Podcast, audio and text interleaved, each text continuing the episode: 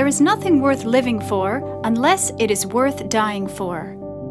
My grandmother lived a life devoted to Jesus, and today her talks have been made available in their original form. So you too can be built up through the insights and mysteries God revealed to her throughout her ministry. Now, without further ado, here is Elisabeth Elliot. My topic tonight is a father's love. We're talking about prayer tonight and tomorrow. I think back to many, many years ago, probably pretty close to 60 years ago, when our family was spending a week at Belmar, New Jersey for a summer vacation. And the oldest in the family, my brother Phil, and I, who am second, were having a wonderful time jumping in those little waves in the shallow part. But my brother Dave was scared.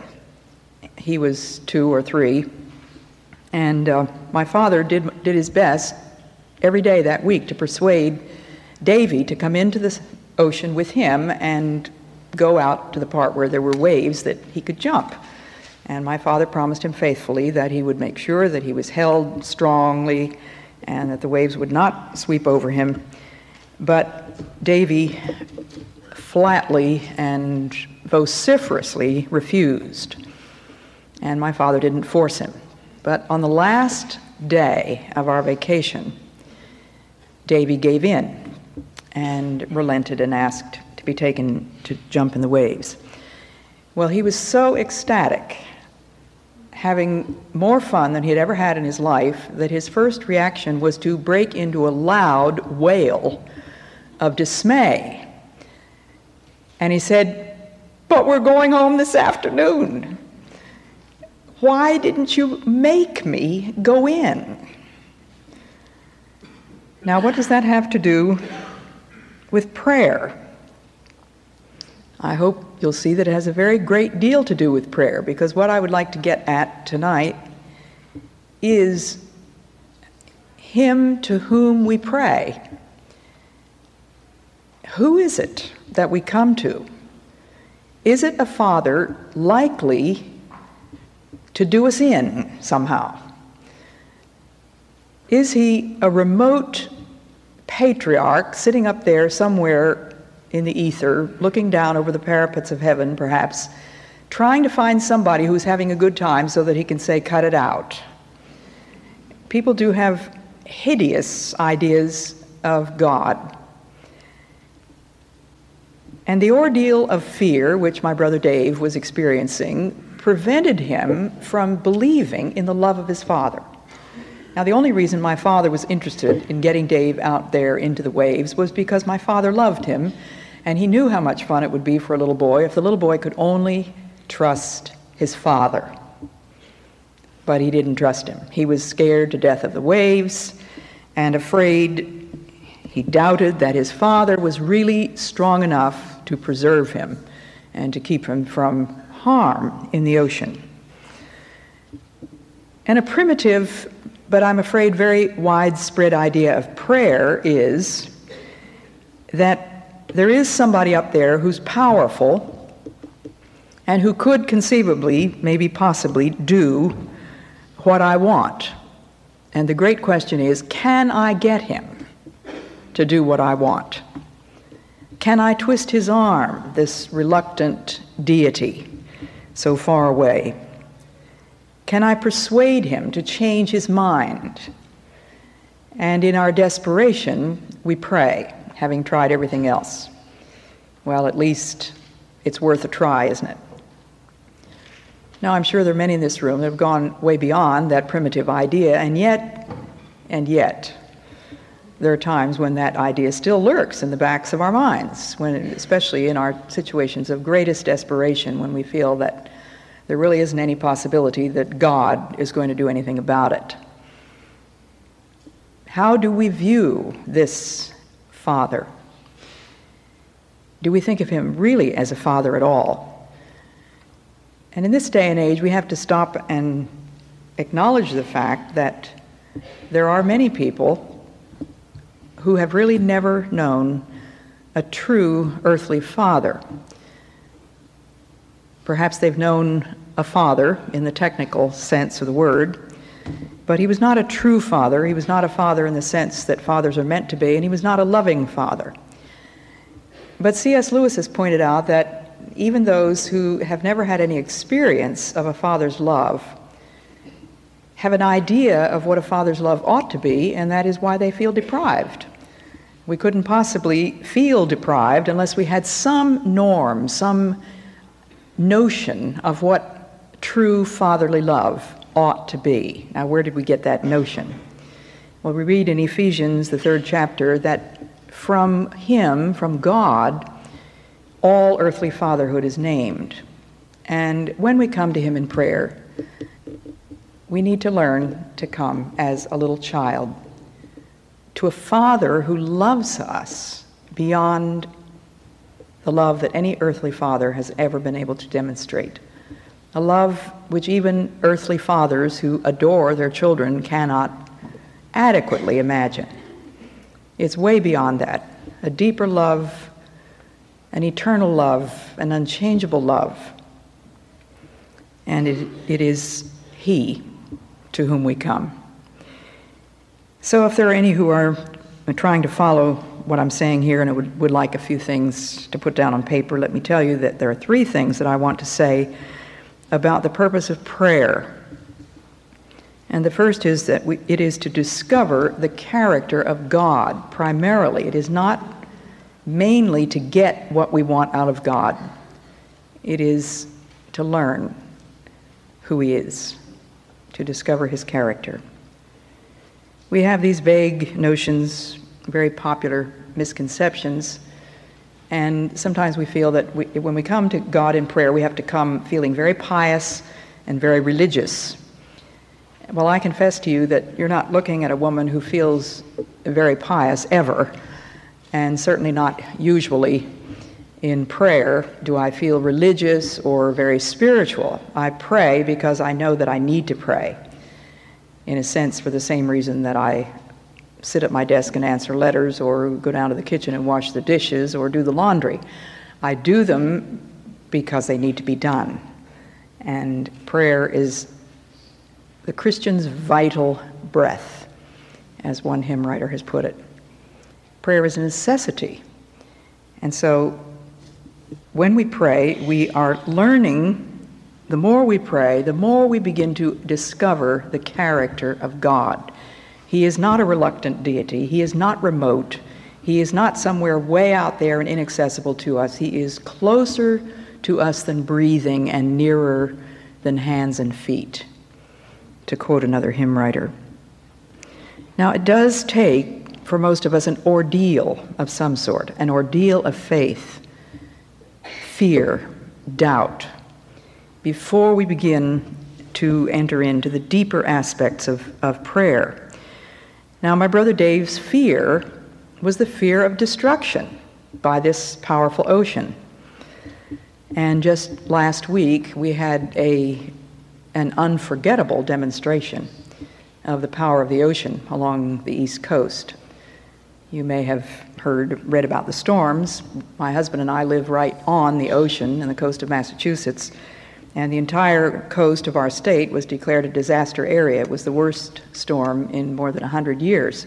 And in our little town, we saw seawalls destroyed that have stood for 100 years, and the road where my husband and I normally take our afternoon walk has great chunks taken out of it. The macadam was lifted straight out of the road and flung 100 yards up onto people's lawns, and steel Guardrails were yanked right out of their sockets, twisted like a piece of tinfoil, and thrown 50 yards or so. One house was demolished on that same road, and our next door neighbors had their stairs eaten away by the ocean, and two houses over, a poor man that had spent most of the summer carrying wheelbarrow loads of dirt to fill in some of the rocks between his lawn and, and the lower rocks, and this was quite high above the ocean. He had also had a retaining wall built. The retaining wall went very quickly, and of course, not only all his wheelbarrow loads, but about 20 more feet of his lawn went too. So it was absolutely spectacular to watch that storm. Waves the like of which I've never seen, about 40 to 50 feet high. And uh, the thundering, the roaring, the shuddering of our house was wonderful. And I read in Psalm 93, it just happened to be in my reading last week, and it said, The seas have lifted up, the seas have lifted up, O Lord, their voice. The seas have lifted up their pounding waves, mightier than the thunder of the great waters, mightier than the breakers of the sea. The Lord on high is mighty. And as long as we've lived on the ocean, we could not have imagined the power of the breakers of the sea when we saw rocks that weighed as much as a ton flung by the water up onto the road. Now, that it's the Lord who's in charge of all that, who with one word could have calmed those waves. And it's He who holds us in His arms, in the everlasting arms. And you and I are loved with an everlasting love. That's what the Bible says. And underneath are the everlasting arms. In my brother's refusal to surrender to his father's arms and thus find the joy that my father wanted him to find, he was miserable for the whole week. Watching his brother and sister having a great time in the waves, wishing with all his heart that he had the courage to do that, not trusting his father, and trusting that the waves would destroy him. And so it is with our loving Father in heaven. He reaches out his arms to us and he says, Trust me. I will hold you. I do know what I'm doing. Trust me. And when we come to Him in prayer, we've got to believe that He is trustworthy. And we learn more and more as we pray that He does love us, that He never breaks His word. We need to discover His character. And of course, it was a great lesson for that little boy. Two or three years old, he learned a lesson in trust of his father's word. But it had to be through the ordeal of doubt and fear. fear. Now you remember the story in Exodus 14 of the children of Israel facing the sea in front of them and the thundering chariots of Egypt closing in from behind. And they were terrified. It was a situation of desperation. And you remember that God asked Moses' cooperation, as he did in virtually every miracle he performs in, in all the Bible. There's almost invariably something that some human being has to do in order for God to work.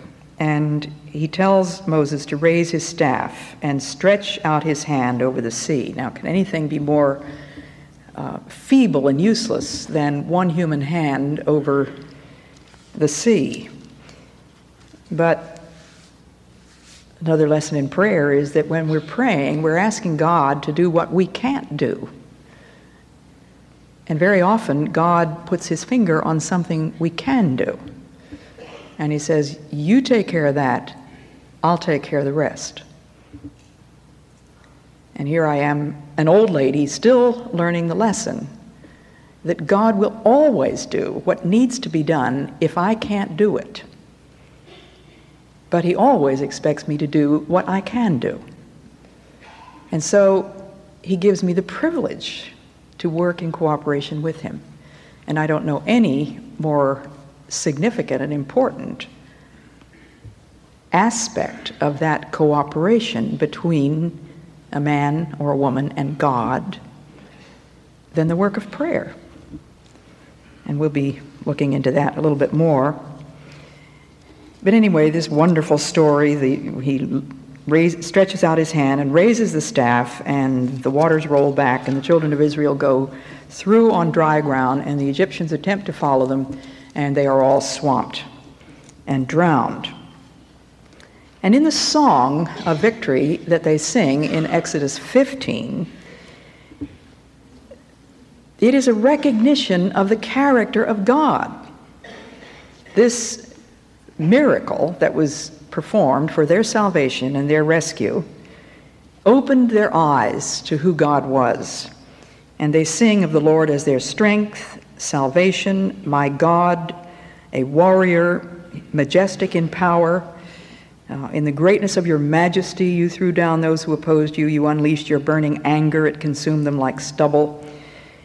You blew with your breath, and the sea covered them. They sank like lead in the mighty waters. Who among the gods is like you, O Lord? Who is like you, majestic in holiness, awesome in glory, working wonders? You stretched out your hand, and the earth swallowed them. In your unfailing love, you will lead the people you have redeemed. I hadn't trusted him very much before this. They're declaring that they're going to trust him a little bit more now. They didn't do too well at that either, did they? So much like us. But God wants us to learn that he is trustworthy that He does love us. Well, the second lesson of prayer, important lesson, is to surrender myself to that love. Now, my father could have forced my little brother to go into the water with him. That much he could have done. He certainly could have very easily carried him out there screaming and kicking. But he could not force the child to relax and find the joy that he really wanted to give him. So it was not to his purposes to force the child to do the thing. That wasn't what he was after. He was after giving the child joy. Do you get the lesson? Does it ring any bells? How many of us could testify? I'm sure there are dozens, hundreds perhaps tonight, who could testify to a time when you absolutely were going through an ordeal of doubt about God. You could not imagine what God could possibly do about something that you were in desperation about. And God did exceedingly abundantly above all that you asked or thought, and you look back and you think, why didn't I surrender long before? What stupidity! What thick headedness. And what else is new? Jesus said to the disciples, Fools and slow of heart to believe. Have I been so long time with you, and yet you have not known me? I need to learn to surrender myself to that love. Now, Adam and Eve made a choice way back in the Garden of Eden. It was between God's word and Satan's word. God's word says, do this and you will live. But if you do that, one thing which he had forbidden, you will die. And Satan comes along and says, in effect, exactly the opposite. If you eat the forbidden fruit, you will live. You'll do better. You can upgrade your lifestyle. God is trying to cheat you out of the one thing that is really going to make you happy. And so they chose to believe Satan.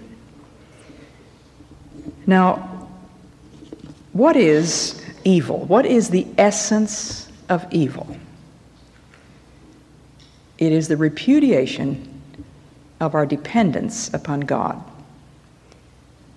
and the insistence upon becoming like God. We were not made to be gods, we were made to be men and women. But when we refuse that, we are doing exactly what Adam and Eve did, believing the great lie. Did God say? Do you really think God loves you? God is trying to cheat you. And in one form or another, Satan comes to us every day with the same old lie. And when we believe him, then we are repudiating our dependence upon God. In other words, sin is a declaration of independence. I am my own. I'm going to do my thing. I got to be me. And that's what they did. And the result, of course, was disaster, death, destruction, and sin. And the only way in which that essential evil can be overcome is by reversing that movement. And instead of repudiating God and refusing his way, surrendering ourselves to it. And so we're back to the little boy in the ocean with the father. The joy will come only through surrender. One of my favorite verses in the Old Testament is in 2 Chronicles 29 27. And I'm not really sure whether it's 1st or 2nd Chronicles at this point, but the verse is When the burnt offering began, the song of the Lord began also. And that puts sacrifice and joy together. Surrender, the utter giving over of my life, my will, myself, my all to God. That is what brings joy, and that was what barred my brother from having the fun that the rest of us were having throughout that week's vacation. The only escape from misery and self love is self giving. Surrender. Now, you know, this is a hard saying in today's world because we live in an atmosphere totally preoccupied with the self. Aren't you just about up to here with self esteem and self image and self actualization and self fulfillment and self this and self that and self the other thing? I couldn't tell you how many letters I get in the mail telling me that, telling me all about these problems, and then of course the last page says, but I've always had such a poor self image, and it all goes back to that. Well, in one sense, I want to write back to that person and say, well, if you have a poor self image, that is an accurate assessment. Because the Bible tells us that all our righteousnesses are as filthy rags, and we are poor and wretched and miserable and blind and naked. And we certainly ought to have a poor self image. I mean, it ought to be, to use a crude word, lousy. But that's not the end of God's story. Why should we have a poor self image? Well, it's an accurate assessment because we are not true men and women. God wants us to be true men and women, and the true man and the true woman is one who has declared his or her dependence on the God who made them and returned back in surrender to Him. So we need to accept the fact that there's plenty of room for improvement. If we compare ourselves with other people, we're likely to come up with a very inaccurate assessment because there will be a lot of people that we think are much worse than we are, and therefore we're open to pride that feeds our pride. And then there are a whole lot of people that we think are a whole lot better than we are. And that also feeds our pride because we feel that we got a poor hand of cards and we really deserved better than that. And that person really didn't deserve it as well as I did. And so, poor little me, I was behind the door when they gave out all the gifts. The one principle of hell is, as C.S. Lewis puts it, I am my own. And the principle of heaven is, I am thine, thy will be done. So prayer teaches me as I begin to receive God's refusals, and God's refusals may be his greatest mercies. It teaches me to give over more and more my will to his, to surrender myself to his love knowing that His will is always love. His will is always love. Sometimes when I tell some of the stories of, of my own life and my experiences on the mission field and various things that happened, which were certainly not according to my tastes and preferences, not on my blueprint of the way things were supposed to work in a missionary's life, I have young people come up to me and say, But Mrs. Elliot, you know, when you talk about the will of God, I mean, really, it's, it's just really kind of you know, I mean, like scary. and I say, well, why is it scary? Well, but what if God did to me what he did to you? And I can only say to them, everything God ever did to me, He did for me. And I can look back now and say, Thank you, Lord. You have loved me with an everlasting love. And the only way that I can perceive the truth of that love is through surrender. And so my prayer is an opportunity daily to surrender myself. Which brings me to the theme that really is going to run through all three of these talks, which is the Lord's Prayer. And I trust that at least the Presbyterians here would be able to say the Lord's Prayer from memory, and probably many more of you too. But the, the, the first few phrases in the Lord's Prayer put us in the proper relationship with God. We start with the Our Father, accepting the fact that I am a child, just a little ignorant, silly child, like that poor little ignorant boy on the beach. I don't know any more about the fun that I'm missing than that little kid. I don't know shall we say, beans about the joy that God wants to give me because I don't trust Him. But I come now and I say, Our Father, my Father, here I am, your child, coming to you in prayer. And what a privilege, what a thrill. What isn't it a wonderful thing that I can come? I can just come to him. And then it says, Our Father, which art in heaven, hallowed be thy name.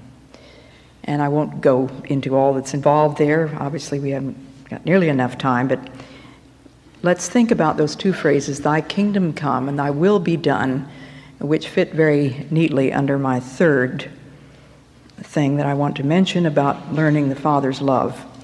Prayer is number one, to discover the character of God, number two, to surrender myself to his love, and number three, to participate in his redemptive work.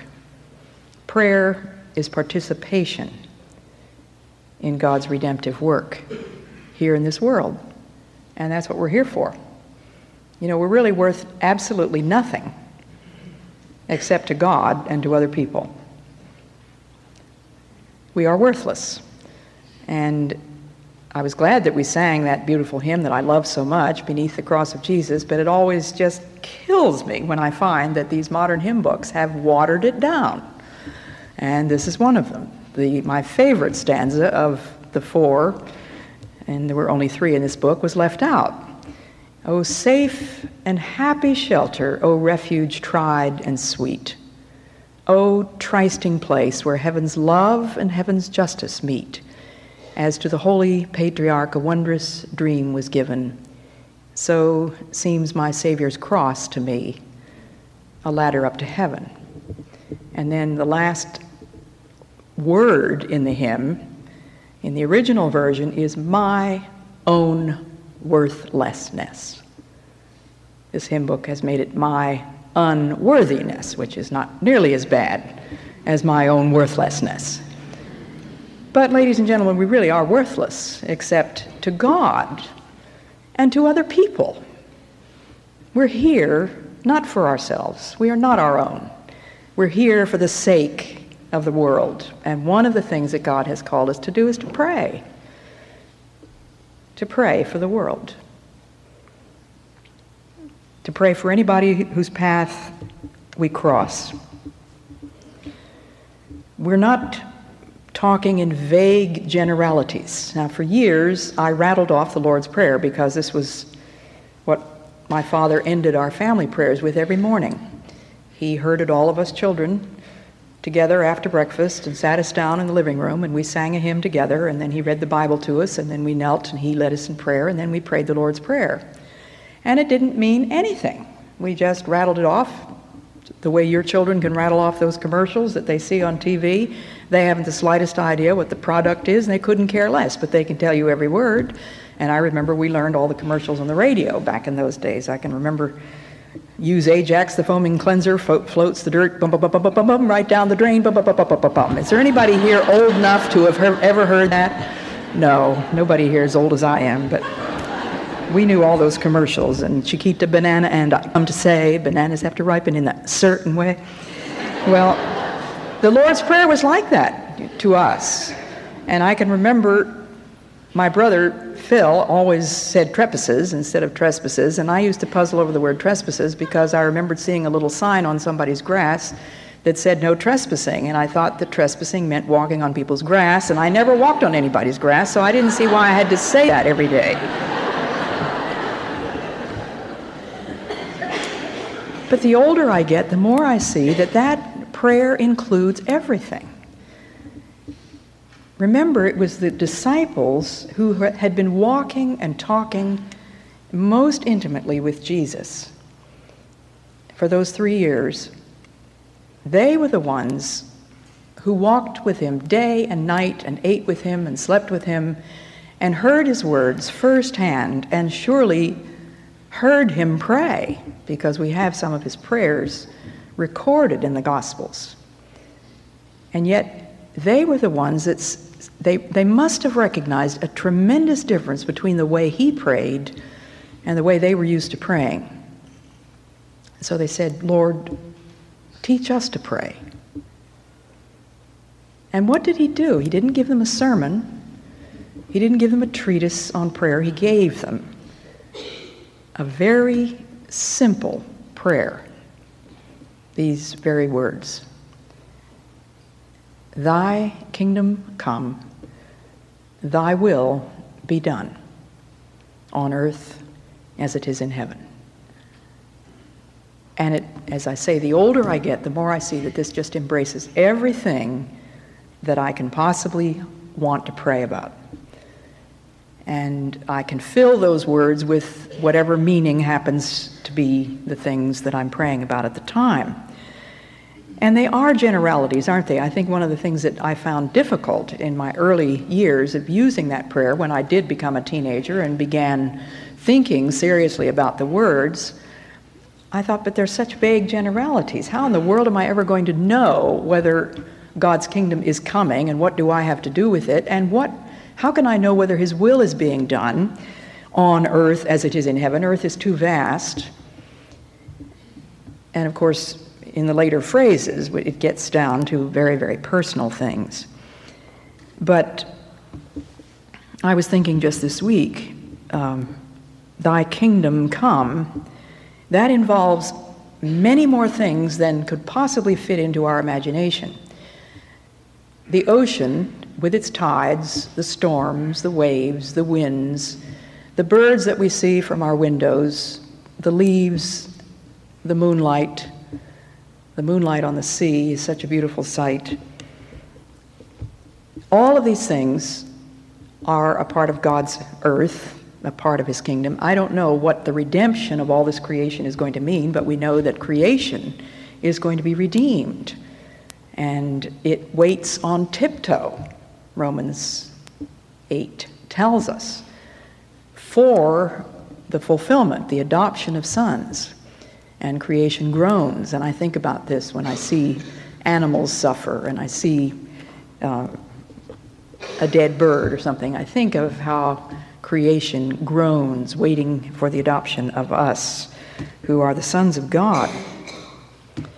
And just this last week, apropos of the storm, I heard on TV some fascinating stuff, and I wished I'd written some of it down because I've forgotten most of it now, but the man was talking about how volcanoes and earthquakes and storms and hurricanes are absolutely necessary to the survival of the planet. We feel as though they are disasters, and of course, human beings die and suffer losses of all kinds. But he said that the volcanoes have a great deal to do with keeping the temperature even on the Earth, and the storms and earthquakes actually have something to do with the balance of um, carbon dioxide. And so I thought, here's a perfect spiritual illustration. Storms are necessary to our lives. So when I pray, Thy kingdom come, I don't know what volcanoes figurative or literal might, might, be, might be necessary in God's answer to my prayer. It's infinitely greater.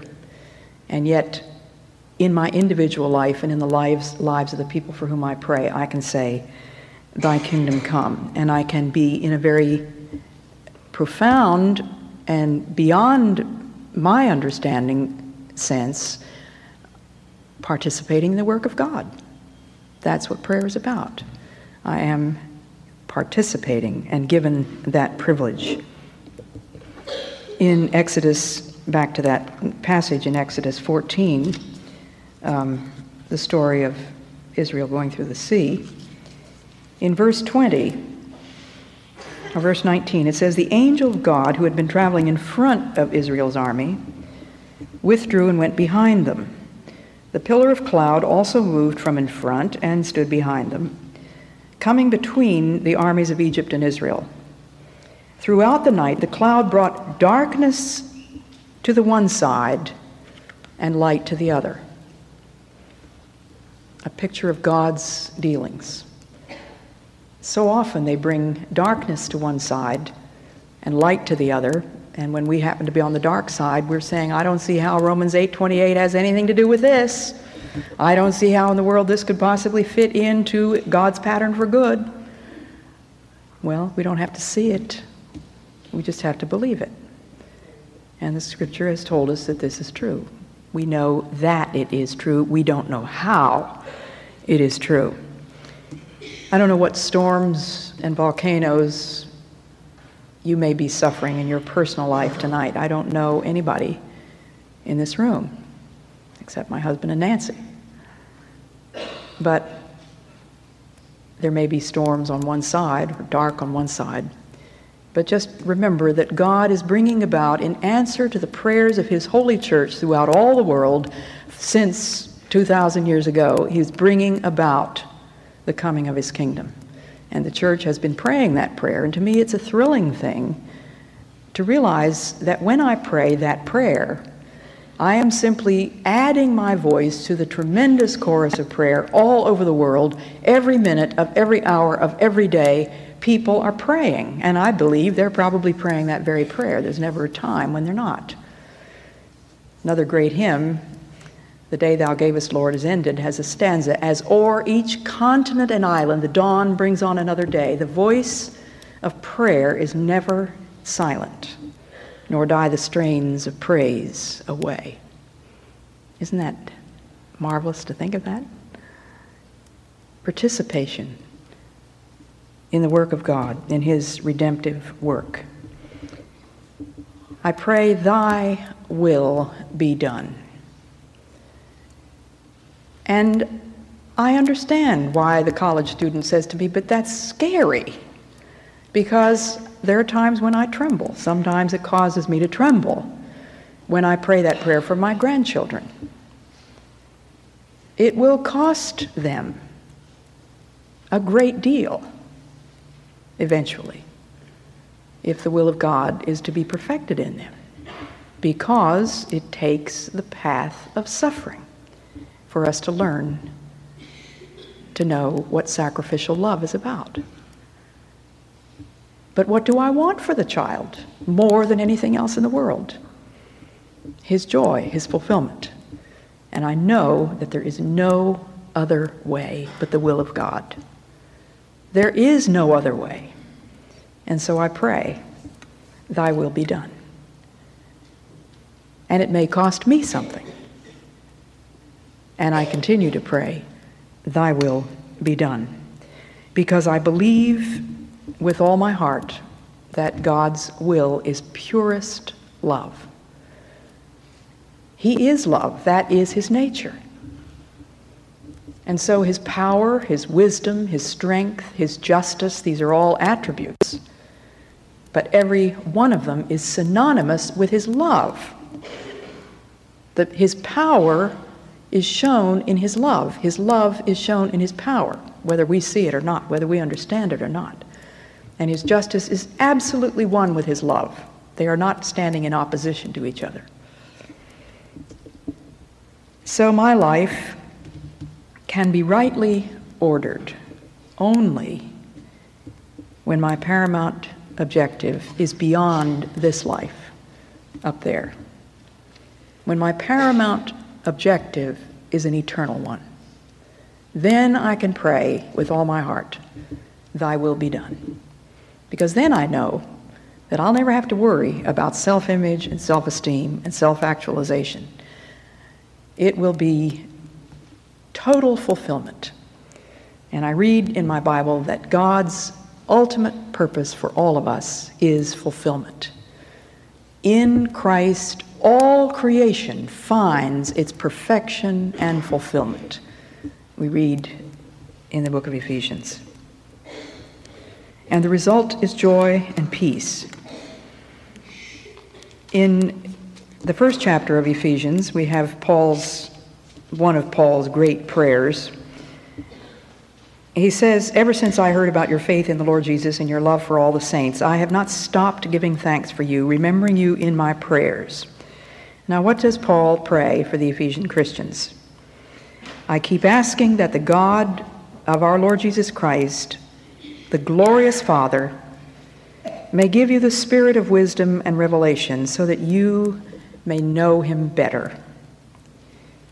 I pray also that the eyes of your heart may be enlightened in order that you may know the hope to which he has called you, the riches of the glorious inheritance in the saints, and his incomparably great power. It's just as if Paul is desperately casting about for the greatest superlatives that he can think of here.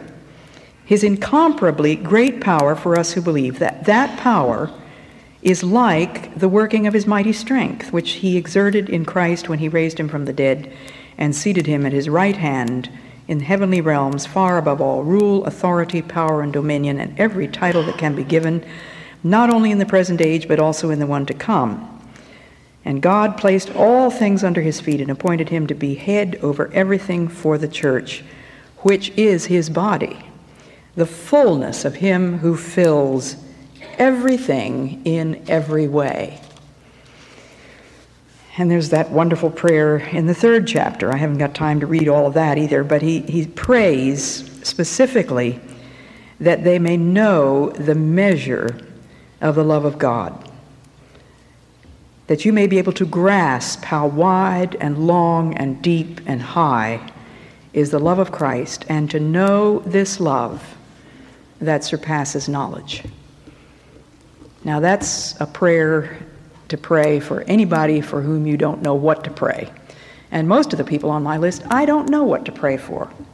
I really, I don't know what Lars's greatest need is. I always know one or two things to pray for specifically for Lars, but I don't know what his greatest need is. Only God knows that.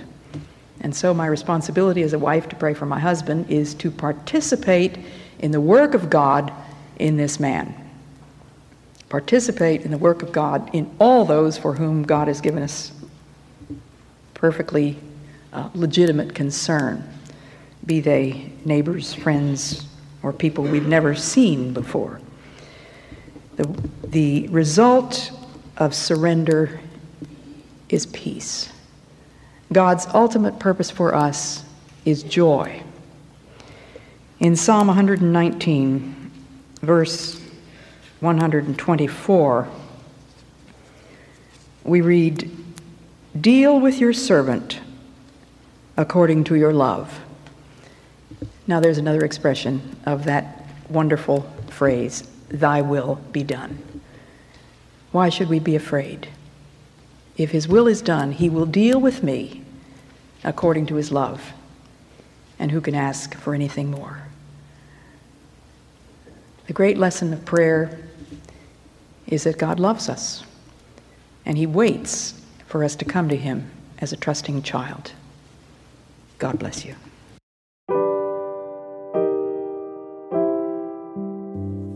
I pray you've been encouraged and inspired by what you've heard today, and will keep joining us here and on social media for my Granny's inspiration. Until then, remember the eternal God is your refuge, and underneath are the everlasting arms.